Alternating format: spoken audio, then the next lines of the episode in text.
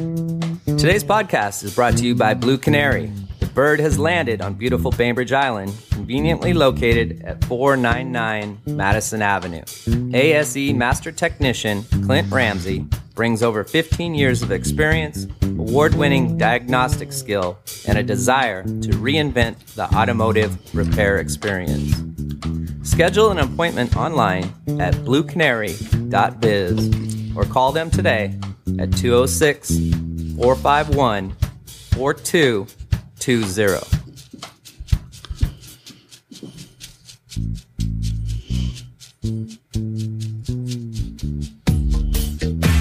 I got something for your mind, body, and soul.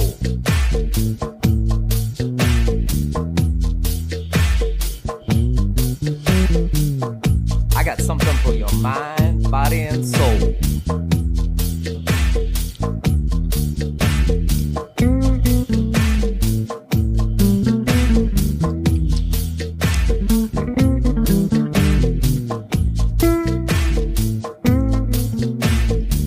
Have found the B.I.Stander Podcast. Now here's your host with the most, Tiny Tim. What's good, Podcastville? Happy generic time of day to you. We are back on the air. I'd like to thank Blue Canary Auto um, and the people that donated coats over the Christmas season. We gave out over 50 coats, hats, and socks to homeless people directly on the streets of Seattle. So thank you for all the listeners that brought that in to Blue Canary. I'd also like to give a shout out to Sound Graphics in the Pavilion for sponsoring the show. And you, of course, can donate through Patreon for as little as $5 a day. Today, my guest is from Alchemy Industries and Monkey Wrench. Our community member, Jeremy Loerch. How are you doing today? Not too bad. Good to have you here. And thank you for helping helping me with all my technical difficulties before we got on air. Um, you're a jack of all trades, yeah? Um, by necessity. Yeah.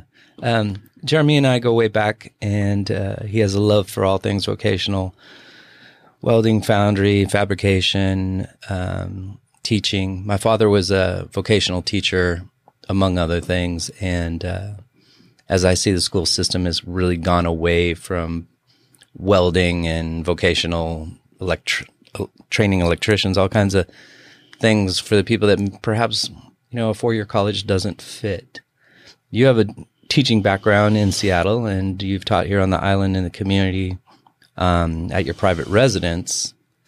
And um, tell me a little bit of, about the history of how that all evolved. That you went from regular school teacher to seeing the necessity in vocational teaching and making something happen for the for the youth and adults here on the in our community. Um, well, honestly, it was kind of a happy accident. Um, originally moved to the island. Um, when my oldest was born, he was now 16 and, um, I was fortunate enough to be pretty much a stay at home dad for, you know, like as it happened, three kids, one after the next. Um, but the reality of it was, was I really missed teaching and discovered very quickly that my children were very, to a certain degree, unfortunately, a lot like their father and had to be engaged. Otherwise, you'd come into the room and they'd taken apart the DVD player. So, you know, um, and um, I had a nice shop. It was more of a hobby, you know, in the evenings. Um, and then one day I got a phone call from Hyla of all people, and they somehow heard that I was doing blacksmithing, and they brought over a crew of kids, and we blacksmithed in the shop, and that was kind of the I need to be doing this more because the kids loved it, but um, more selfish reasons. It was like, gosh, I didn't realize how much I missed this and how much enjoyment I get out of this. I mean, I loved being with my kids all the time, um, but it was one of those things where I realized, well, this is why I've been a, probably a little grumpy. I've been missing something, and I didn't know what it was until that kind of happened, and from there, it just kind of took root. What you have a plethora of skills that I know of, welding and and uh, blacksmithing. What are some of the talents that you have? Um, I mean, I wouldn't call them talents. It's one of those things when when you don't have money and you need something done, you, you have to figure it out yourself. So, you know, like I like to say, it's like, you know, I've played an electrician and plumber on TV. Um, general contractor. Um, I focus on, uh, like my for-profit monkey wrench is metal, custom metal fabrication. Um, I like to focus more on the artistic, creative side of it, which is generally why most of the folks that call me are, uh, conversation starts off, well, we have an interesting situation.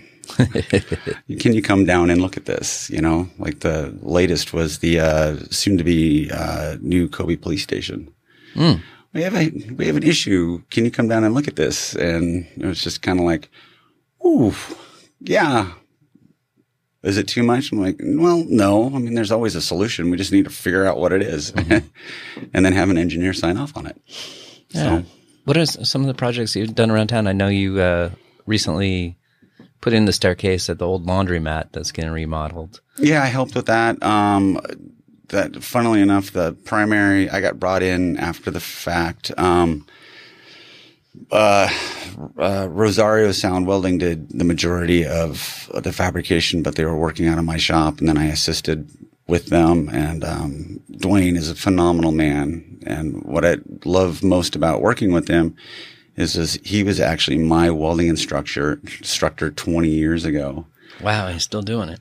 Oh, he's still doing it. He's 72 up on a ladder, like eight hours without stopping, you know, like, and just the nicest guy. So that was more me volunteering my equipment and expertise and stairs and cable railing and things like that. Mm-hmm. Um, goofy install stuff again, where it's like, how do we get this small I beam in this little hole? You know, like, well, this is what we'll do. So it's, um, uh, I guess specialty for me with what I do would be out of the box thinking, you know, like MacGyvering stuff into place.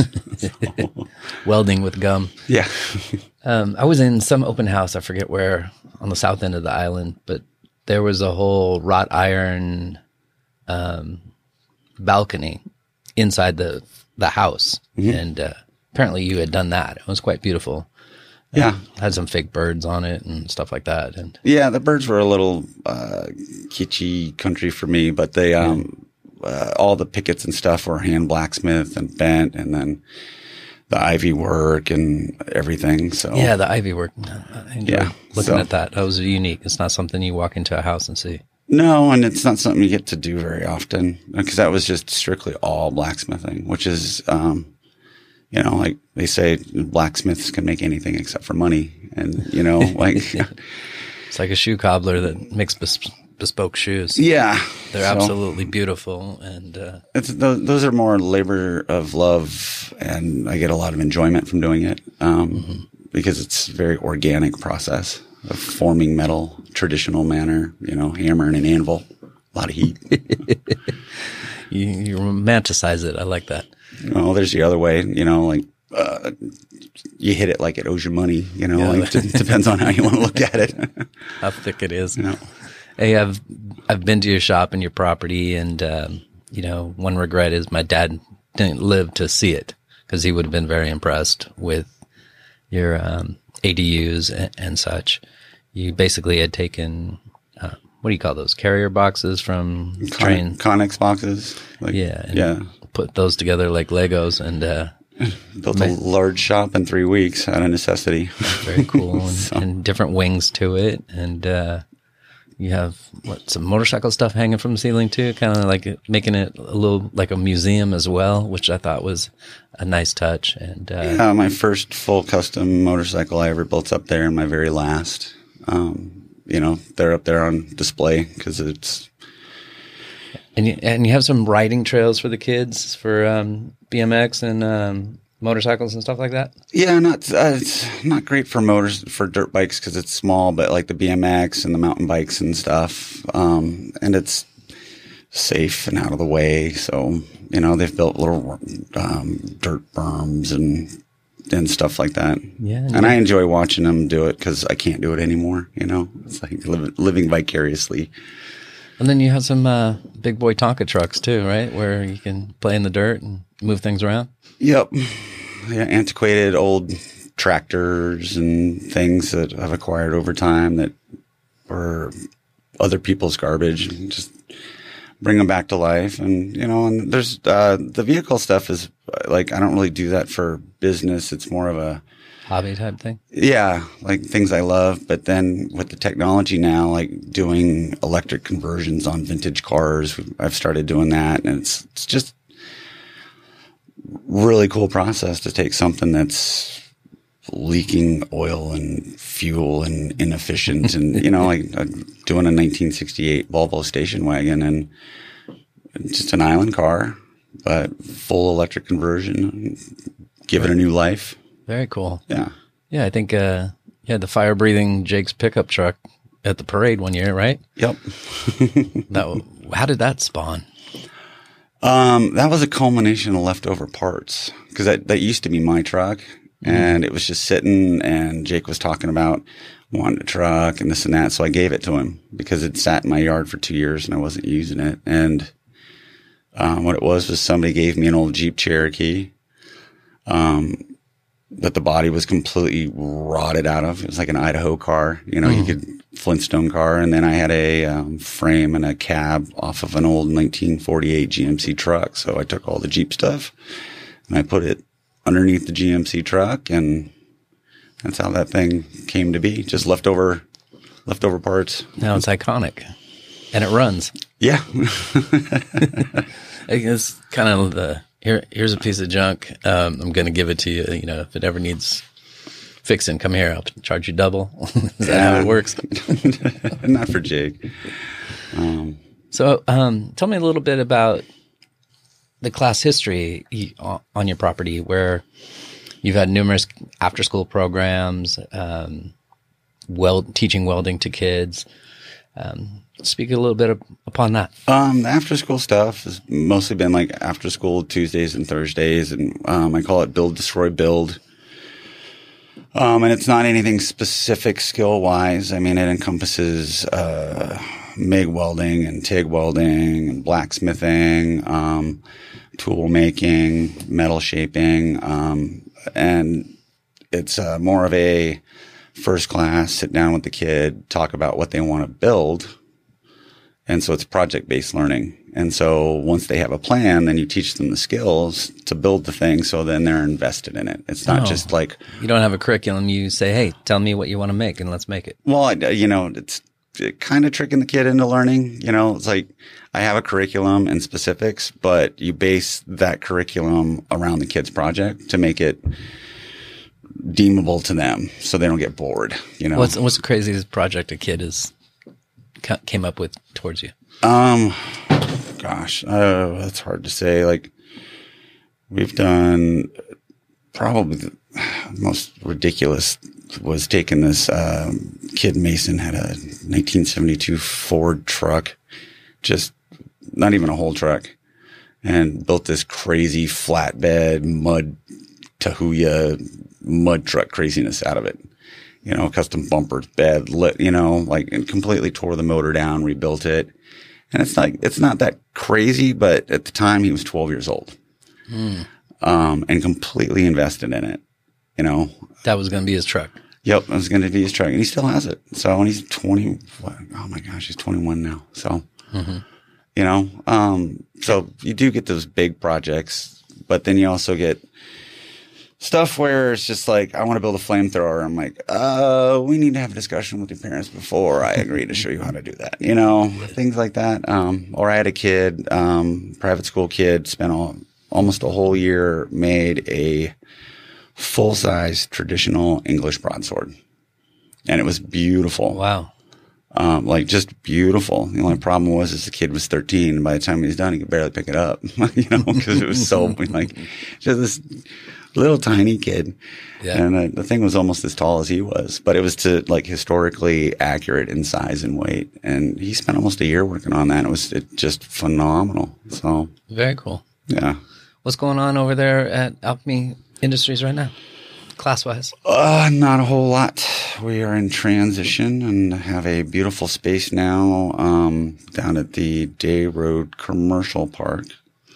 Tell me exactly where that is. Uh, I know where Day Road is. Is that the first turn past the power grid thing? Um, so if you go down Day Road past where um, like Bainbridge Builders and um, Paper and Leaf is on the right, it's the next industrial park down the road on Okay. the left hand side. Just past uh, Manzanita Park, is it? Um, not quite, just past like AGS uh, Stainless, um, right across the street from Manzanita Park. The driveway is. Yeah, yeah, yeah. Um, that's a relatively new complex, five years or so. Oh no, that's that's the one on the right. I'm on the left. Oh, okay. And Yeah, Dave Christensen's place is on the right. Um, Near um, the yoga house and uh, I am literally underneath Bethany's gym. okay. um, the CrossFit or what I don't know what it's called now. Um, Oh, she's out of um, Copper Top now. She's gone from there. Or she has a new location. Um, I don't think she was ever in Copper Top. Um, she's down in that location. She's got like giant, like seven thousand square feet. Beautiful space. But I'm in the space below hers, um, and a, a nice size, twenty five hundred square feet. And did you have to awesome. retrofit that, or you just got to move into op- open space there? No, no, it was compartmentalized, and uh, it, Iggy's and Brendan had it before us, so it Are the kombucha guys? Yep, smelled a lot like kombucha and sauerkraut. and so we opened it all up so we can have like the, the welding and then the little kids, uh, like five to eight. I run like kinetics electronics classes and Oh, cool. then the blacksmithing and then the foundry, you know, bronze casting. So they're all nice, big spaces, purpose built. So it's not like a multi-use space anymore, which is awesome. Um, the best part is, is there's no, uh, sound ordinance down there 24 seven. Yeah. Plus, plus you have somebody throwing around uh, CrossFit weights above you, right, and Yeah. screaming and being motivated. Exactly. So perfect neighbors. Yep. So also hoping, you know, like given the uh, the noise ordinance or the lack thereof, I've always wanted to do like art shows and live music and get some of my um, freak friends to come down from Bellingham who are like fire breathers and you know and like just fun, you know. Jeremy's freak different. Yeah, pretty much. Let's do it. I'll promote it. so So, um, I, and I wanted to bring you here because I had heard a little bit of bad news um, about your move because I had I had loved what you had built. Well, it's probably still there, you, but you've apparently been displaced from teaching at your original facility because of a neighbor complaint, and um, the city has backed the neighbor, and now you've been forced to put out a lot of money out of pocket to relocate, restart, and uh, just knowing, you know, what my dad went through to get tools and to fix tools, and you know, things break and supplies and welding rods, you know, it all starts adding up. oh yeah, And then you, you you know you have desks and classroom and your time, and then you have additional instructors. Vocational skills have gone by the wayside. They're not uh as encouraged as they were back when we were growing up in the eighties. Um, if we ever grew up, no, I'm still emotionally about 13. yeah, so. let's put that asterisk by our names real quick. Um, so tell me exactly how that went down and what are the needs to keep this flowing? Because I understand that you have a, a beautiful new spot, um, but money's got to be tight. I know it was somewhat tight before, and this is a, a labor of love that you're really giving back to the community and and giving kids an alternative to you know the run of the mill stuff that they're offered elsewhere. Um, you know, it's it's unfortunate. Like I said, it's it's been um, you know, I, I honestly like I, I'm gonna not go down the road of speaking ill will and try to take the high road, so to speak. But you know, um, persistently complaining about um, the school and the business on the property for eight years, the city needed to do something because there was possible liability of them being sued by an individual if they didn't.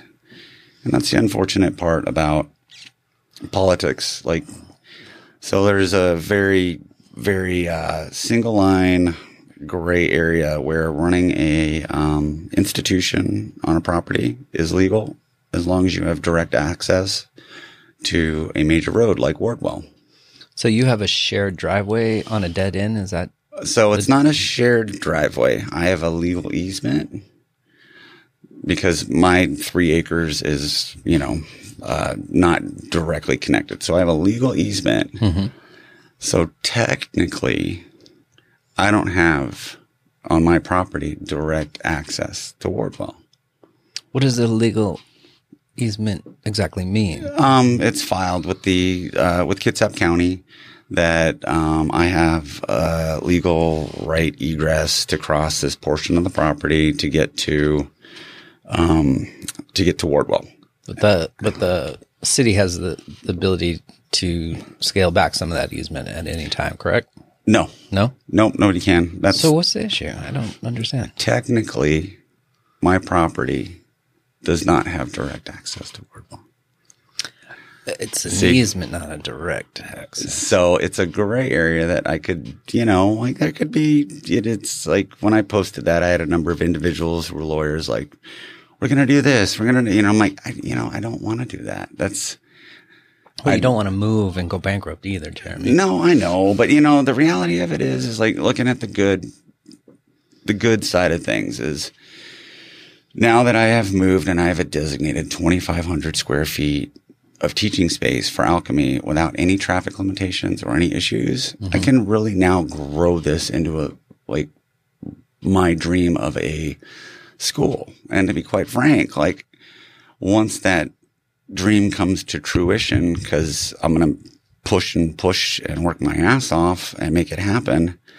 And I, I get to a point where I can actually make a living on it. Mm-hmm. Monkey Wrench goes away. Because you'd prefer to not be in the industry, you'd prefer to teach. Yeah, that's that's where I want to be. I want to be back teaching. You know, um, the way I run Monkey Wrench, like I still have kids volunteer and intern, so there's still that learning process. But you know, there's all the paperwork as employee intern kind of stuff, and it's always temporary. You know, like short term kind of thing, which is fine. So you're still getting kids coming through, seeing the practical application, and and excited. Um, but it's not alchemy. You know what I mean? It's not designated teaching space. And so now, now I'm going to have that. I remember at a time you said that Monkey Wrench was supporting your school. You Yeah. were you were going to do to, to your day job, working your ass off, so you could provide classes for the school that you.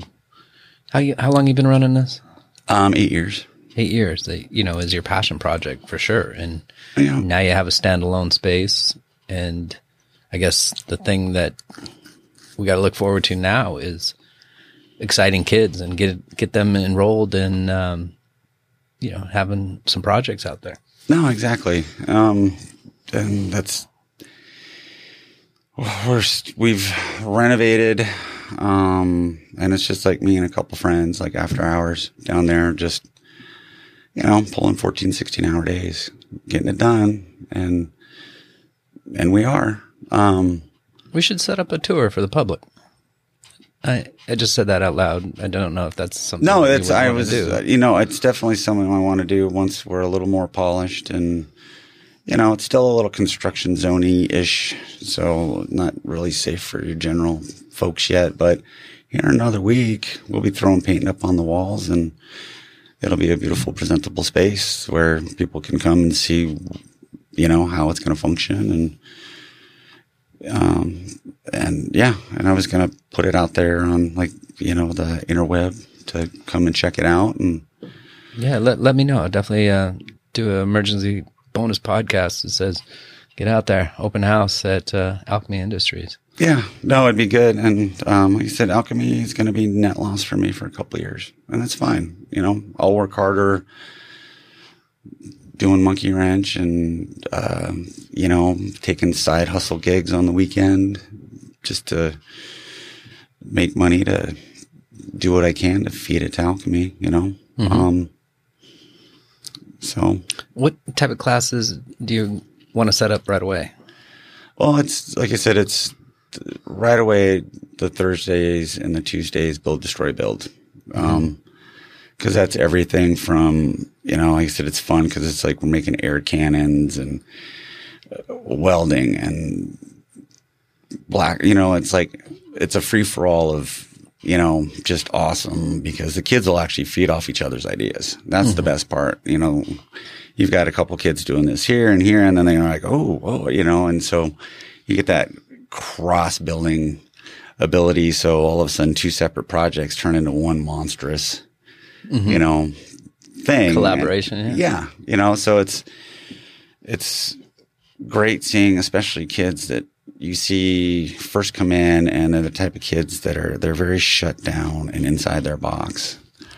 And all of a sudden they're working collaborate, you know, collaboratively together with other kids and parents just like, well, no, he doesn't like working with others. It's like, well, look at him over there. It sure looks like he's enjoying himself now with that group. Yeah, don't generalize your kid. Yeah. Well, it's, it's a- always growing. Exactly. And it's also a very different environment than your typical classroom, you know, which is still, even in 2023, very much sitting at a desk, you know? Yeah, and uh, it's funny you bring that up because that was a problem um, with my son since preschool. He can't just sit, you know. And now you look at um, working from home and stuff, and all these tech jobs. You know, they got the blue glasses, they got the air, uh, the the different seating, the stand up, sit down, you know, roll around desks that are three in one. Yeah. so you keep moving. keep you need to. moving. They have the treadmills under the desks. You know, they they've now accepted it in the real workplace that you know just sitting staring is just not good. And I'd always get these complaints from the teacher that he can't sit still. Well, yeah, let him stand up for a minute. You know, he's it's not like he's not engaged. Continue to engage him, but give him the freedom to you know get out of that chair once in a while. Do what he needs to do to be successful. Yeah. Yeah. And he's So- done quite well, but you know, he's had to make it clear at times to say to teacher, Hey, I just can't sit for 45 minutes. I'm a very active person. I can't just sit. So if I stand up, stretch him for a second, doesn't mean disrespect to, towards you. And Yeah. he's got it all sorted now, but, uh, Oh, I- just- I like, don't get me started about education because honestly, like, no, I love your views on education. well, I, think feel that that's I the most conversations we've had. really uh, disheartened by public education primarily because these teachers are working so hard and like their pay is, you know, like you can barely. The Yeah. pay is ridiculous. The classroom sizes are not functional for actually teaching. Basically, with the classroom sizes dictated by the state of Washington, you're doing classroom management. You're just mm-hmm. trying to manage a large group of bodies. You know, like it's, it's almost, you know, the private sector and the public education system, it, it takes a while for it to trickle down to the state yeah, in actuality. yeah, it does eventually. It just takes a lot longer than it should, which is why like I stopped very early on teaching public education because I originally started teaching down in Chula Vista, um, and uh, went into the private school sector. You know where In I Seattle, had, right? Yep, I had twelve kids. Right. That's know, a, that's a good size group to work with. Yeah. Not, not 28. Exactly, twenty eight or when I was in Chula Vista teaching first grade, forty two kids Unbelievable. in a portable. Like Serious? Yeah, yeah. Like and like Where's no fire no marshal AC or anything. Like it was it was ridiculous. And so you really weren't getting much teaching done. You know, it's so it's yeah. Um, and then a lot of the kids that do have those needs, Don't get the attention. yeah. Um, I you know, I lovingly have always used the term throwaways or like the kids that show up at my place, um, my lost children because they're the ones that fall off the edges, you know? Um, Yeah, well, I think of it, you know, there's not much other than after school sports. There, you know, there's the great robotic um, team at the high school, Mm-hmm. but I, and you know, there's a nature walk here and there, um, but there's not consistency learning a trade anywhere. well, they're, they're changing that. They've, they've re, um, classified. Now they call it maker spaces. So Oh, they're yeah, doing yeah. makers classes, which is Those are kind of cool. well, they are. They're basically the trades, but uh, you know, shop class, metal shop. The, these things still, for a lot of folks, have a negative connotation to them as less than or less important than college education. Mm-hmm. So they changed it to maker, creative. You know, like Yeah. to to not use those words, which is you know what I mean, a little disgusting because it's you know like It's ridiculous too. Like, but it's a reality. And so they're going that route and kids are, you know, like they're gearing it back up, which is mm-hmm. awesome. You know, it's just been in the last two, three years. Yeah. Um, I mean, try to call a plumber or electrician and see how fast that works for you. You know, No, exactly.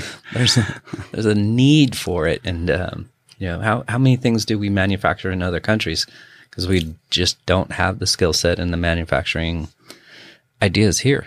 We just don't have the labor force. That's the scary part. I mean, I'm 48. Um, and like when I'm forced to retire, like my retirement's going to be a pine box.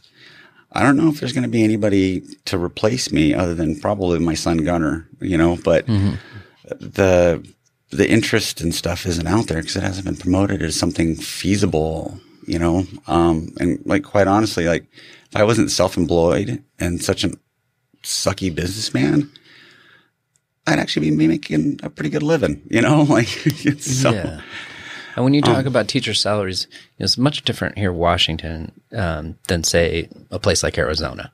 You know, it's three times. Yeah, it costs a little bit more to live here too, but the idea of how they treat their teachers over there compared to here is much worse. And it's like we need to incentivize not only the adults but but the kids too. yeah.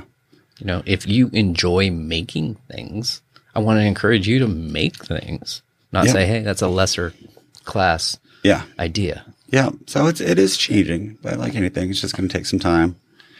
And again, you know, with like alchemy and stuff, um, I've had kids, uh, early on, like pre COVID when alchemy was really starting to take root and then COVID kind of shut us all down. But, you know, I had two kids that parents sent them summer camps and they both ended up going to school and becoming welders. And they're set. One of them works two months out of the year up in Alaska. And uh, gosh, Devin's, gosh, should be like 22 now, somewhere around there. Already owns a house free and clear. Last time I saw him a couple, like a couple years ago, he drove up brand new Tahoe, no payments. Like, like, Yeah, well, you you think of all the welding and the shipyards and the navy and you know just anything with metal. If Yeah. you want to connect it, it needs to be welded. Yeah, and so if you're certified welder or like, oh God forbid, if you're they call it nuke welding, if you're welding on uh, submarines, and I mean the, the incredible money, great benefits. Do it a couple years and get out, you know, and you're set. So It's kind of relaxing too, seeing the bubbles and going around in circles and yeah, no, but it's you know it, it is. That, You know, it's it's pretty hard labor, but at the same time, it's rewarding. If like for me, like I enjoy working. yeah, You know, so it's all good until that weld breaks, right? you know, it's just that you have to make sure it doesn't. oh, just uh, Krazan will flag you on that. crazy question though. What does like a welding rod cost nowadays? A single one or um, you buy it in bundles. Um, gosh, it depends on the um, depends on the grade of rod, but uh, you buy it by the pound basically. Um, you know, on a pound of inexpensive rod that's non-structural steel, say about eighty bucks, and then you know, a couple couple years back, it was maybe thirty dollars. yeah, But steel's like that too. Four by eight sheet of um, a quarter inch plate now is almost six hundred dollars, and five years ago it was like a hundred and change. So yeah, and I just love some of the work that you do. Um, I would love to hire you to do more work at my house, but uh, I, I would think I would get into a project that's just way above my head. There's so many designs, you know, the like the privacy fence with the you have one of those uh, metal CNC stumps. plasma cutter. yeah, plasma cutters. That has to be expensive to maintain. Um, it's actually not too bad to maintain um, because I do the maintenance myself. If I hired somebody to do it, again, it's just like it's time or money, and I ain't got no money, so I make time. Um, but it's also nice to just know how your equipment functions, so you're not having to wait two weeks for somebody to come out and repair it. You know, um, same with the trucks. It's like um, great big ridiculous work trucks, and when they break, you know, like you gotta just deal with it. Otherwise, you know, take it to the shop. Well, we're a month and a half out. We'll get to it. It's just like I can't wait that long. Yeah, I'm surprised you you just hit project after project after project because there's quite a few um, established architects and construction companies that value your skill set as Monkey Wrench. Uh, most of the time. so, there's a certain engineer I had a conversation with um, where it was literally like, this is a really pretty picture, but gravity doesn't work this way.